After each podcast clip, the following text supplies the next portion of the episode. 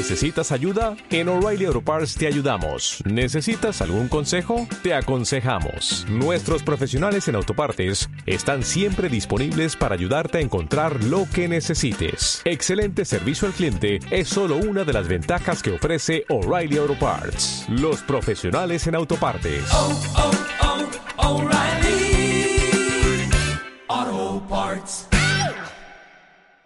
Estás escuchando Economía como si nada. Os recuerdo que nos podéis seguir en la web como si nada.com y en la cuenta de Twitter eco como si nada.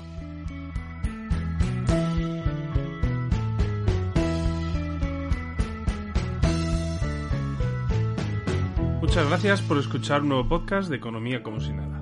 Llevamos varias semanas hablando del conflicto entre Rusia y Ucrania que está afectando, por ejemplo, al coste del gas que suministra Rusia a Europa.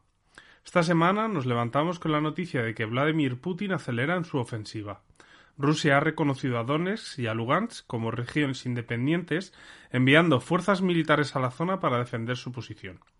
Ante este ataque a la soberanía de Ucrania, Estados Unidos y Europa responderán sancionando a Rusia. Las sanciones son comerciales, lo cual es de prever que va a tensionar aún más si cabe el alto precio del gas que ya estamos viviendo. La situación actual del conflicto pasa por analizar hasta dónde puede llegar el avance ruso dentro del territorio ucranio. Estas dos regiones, que se autoproclaman independientes de Ucrania, dependen por completo de facto de Rusia, y ya declararon su independencia en abril de 2014.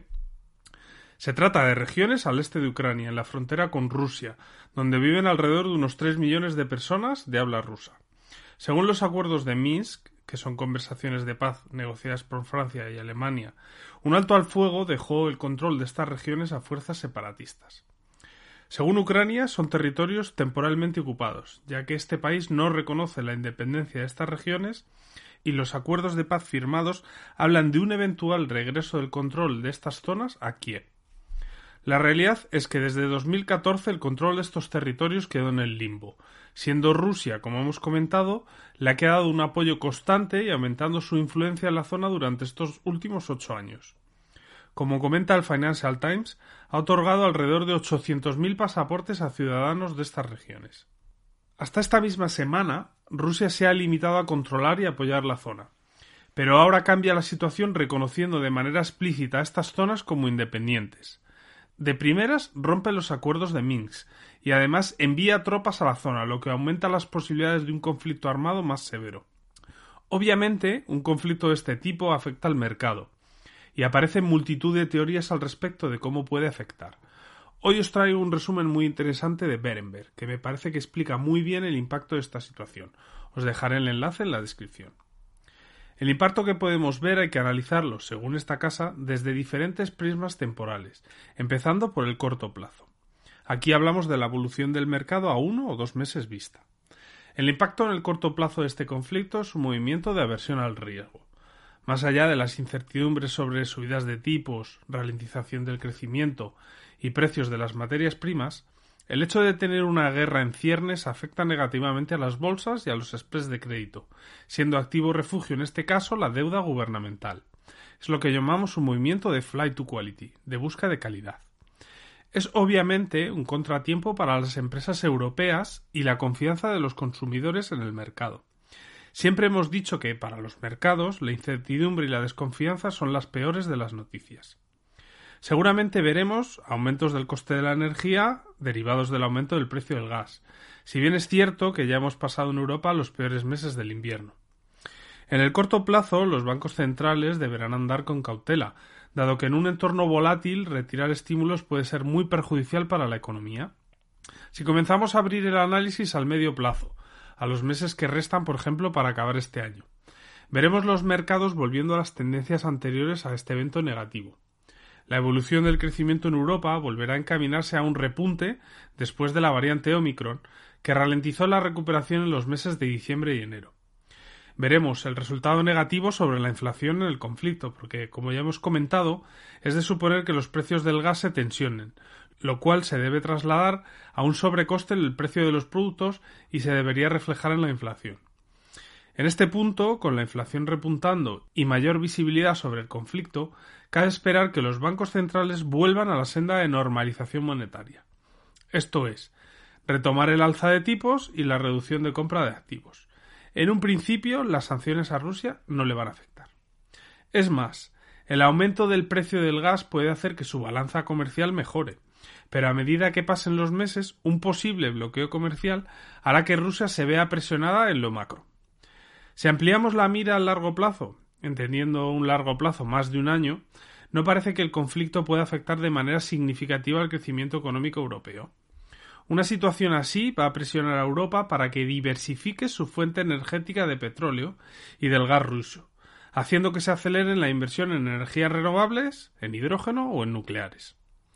Es de esperar un repunte del gasto público en gasto militar a nivel global, y por último también es posible prever un debilitamiento progresivo de la economía rusa. Resumiendo lo que hemos hablado hoy, el conflicto Rusia-Ucrania no viene de hoy, viene de 2014. A Rusia parece interesarle que se cree un cordón independiente entre sus territorios y los territorios de Ucrania, y por ello apoya a los grupos independentistas de las zonas que se han declarado independientes desde tiempo atrás. Ucrania ha comunicado su intención de unirse a la OTAN, lo que ha acelerado todo el conflicto desembocando en las noticias que venimos escuchando estos días. A ninguna de las partes les interesa un conflicto armado. Europa por la dependencia energética que tiene del gas y petróleo ruso. Y a Rusia por el mismo motivo, pero desde el punto de vista del que vende materias primas, y es que es un ingreso demasiado relevante para las finanzas rusas. Por ello, este conflicto tiene un efecto en el corto plazo, en el mercado, que es negativo, afecta directamente sobre la confianza del inversor y aumenta la incertidumbre. En este contexto, es lógico ver caídas de bolsa y ampliaciones de spreads de crédito, que suponen caídas del precio de los bonos. Recordamos que las empresas pagan interés por su deuda, y que si el entorno no es favorable, es lógico esperar que se les vayan a exigir más intereses por las deudas, y en un entorno global las empresas también van a tener más riesgo de no cumplir sus objetivos de beneficio. Es el punto en el que estamos ahora mismo.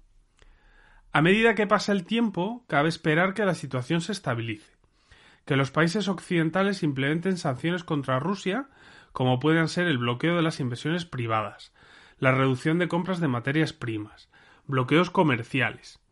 El crecimiento volverá a la senda anterior y es de esperar que se tensione el precio del gas y el petróleo. Y en el largo plazo, Europa debería buscar fuentes energéticas diferentes al gas ruso.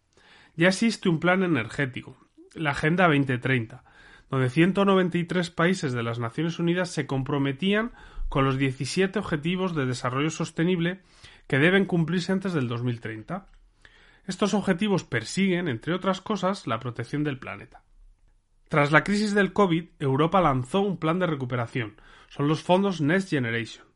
La situación actual de dependencia energética frente al exterior de la economía europea unida a este conflicto ruso, debería acelerar el desarrollo de nuevas fuentes energéticas en Europa.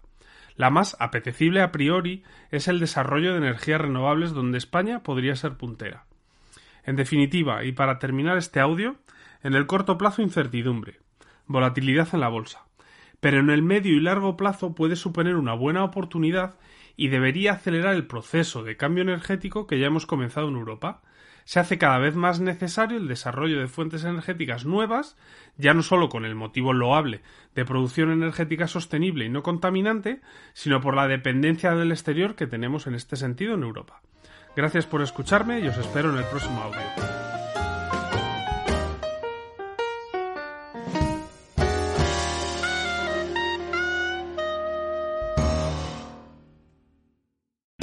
O'Reilly Auto Parts puede ayudarte a encontrar un taller mecánico cerca de ti. Para más información, llama a tu tienda O'Reilly Auto Parts o visita oreillyauto.com.